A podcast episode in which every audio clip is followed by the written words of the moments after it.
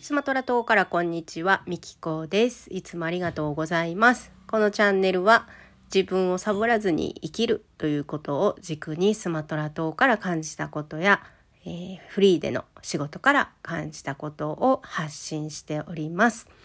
えー、今日はですね、えー、無価値な私についてお話ししようかなと思います。無価値な私についてじゃないな。無価値観を持っている私についてですね。はい。で、えー、昨日ですね、私にスポンサーがついてるっていうね、えー、そんな話を、えー、このラジオトークでね、しました。よかったら、あの、そちらの収録も聞いてみてください。で、まあ、それに、まあ、ビビってですね、えー、昨日、まあ、悶絶してたんですけど、それを悶絶プレイと呼んでるんですけど、はい、まあ、無価値の私はね、すぐにね、悶絶するんですけど、で、まあ、そんなことで、えー、まあ、ブログにも、えー、昨日はね、ちょっと興奮状態で話したので、えー、それをちょっと落ち着いて、今朝ですね、ブログにもまとめたので、まあ、よかったらそちらも合わせて、え読んでみてください。で今あの無価値観っていうことでお話をしたんですけどこれはね「あのザ・メンタルモデル」っていう本があるんですけど、まあ、その本にこう4つのタイプに分けて書かれてるんですけどこの私が今言った無価値観それから愛なし、えー、それから一りぼっちで、えー、欠損欠陥、まあ、何かが欠けているって思ってってしまう、えー、この4つのタイプに分かれるそうです。よかったらねこの本も面白いので、えー、読んでみてください。でその4つのタイプのモデルの中で私はこのまあ無価値観に当てはまるなと思ってまあ読んでたんですけど私がね大きくテーマに掲げている、えー、自分をサボらずに生きるっていうねこれねあの無価値観の人は結構こう他人軸というか他人に振り回されるような人生を送ってるんじゃないかなと思いますで私自身がねそうだったんですよ。で、えー、存在価値っていうのは認められないんですよ価値なしモデルの人は。だから何かをしないと自分には価値がない。うん、なんか例えば発信活動でもなんかコンテンツとかノウハウとかを持っていない自分は価値がないとかね、えー、そんな感じで私はずっと最初の、まあ、3年4年ぐらいは走り続けてて。であのーそうそこでねまあ一応私は大きな結果を一度出すことができたんですよ。昨日話したかな？ベビー系の先生向けの、まあ、コンサルとかセミナーとかをしてたことがあって、まあ、そこで大きな結果を出したんですけど結局ね結果を出してもあの自分が自分のことを認めてないからいつ永遠に続くんですよねそれ。すごいねあの空虚感虚無感っていうのをね感じた時があってこれは違うなって言ってそれを手放してで数年前から私はその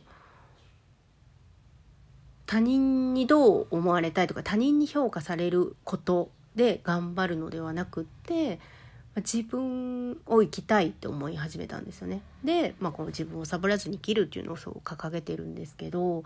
で、まあ、他人軸で生きてしまうというか人の評価を求めて生きてしまう人はあのやりたいことっていうのをね見つけるのは意外とね難しいんですよ。やりたいことがね見つからなかったりするんです。でまあ私がやったことっていうのは嫌だなって感じたことを排除するっていうことをねずっとやってきましたここ数年ね。であの最近手放したことはまた一つ手放してるんですけどそれはねお手伝いさんを雇うっていうことなんですけど、まあ、お手伝いさんなんてねそう大した高い金額ではないんですよインドネシアではね。で、えー、インドネシアでお手伝いさん1ヶ月だいたい5,000ちょっとぐらいです6,000円でお釣りが来るぐらいなんですよ。だからちょっとした習い事と変わらないし全然ね高いと思う金額ではないので雇ってね料理洗濯ね全部してもらったら楽じゃないですか。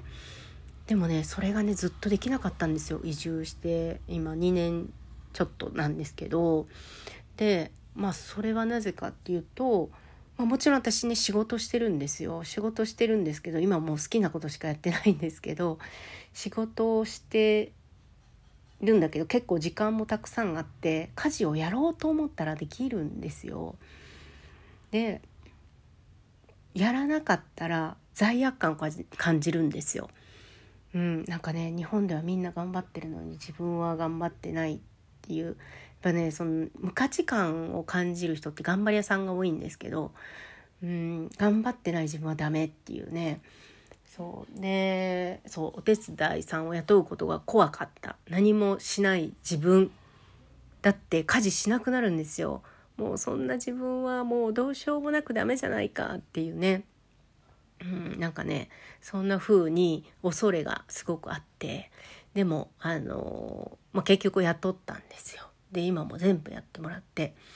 うん、でさらに、まあ、自分の好きなことしかしないっていう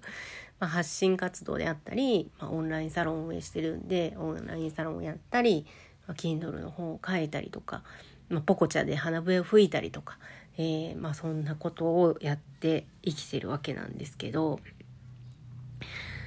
そうでまあ無価値観を持っている人っていうのはなかなかこう自分多分ね自分らしく生きたいって思っている多くの人はこの無価値観っていうのをどこかで抱えてたりすると思うんですけどあのこれはね大きなエネルギーにもなるのであのなくさなくてもいいと思ってるんですよ。これがあったからこそ私はそのビジネスにおいてちょっと大きな成果を出せた時期もあったので、まあ、結局 その後、まあ空虚虚無感に襲われてそれを手放すことになったんですけど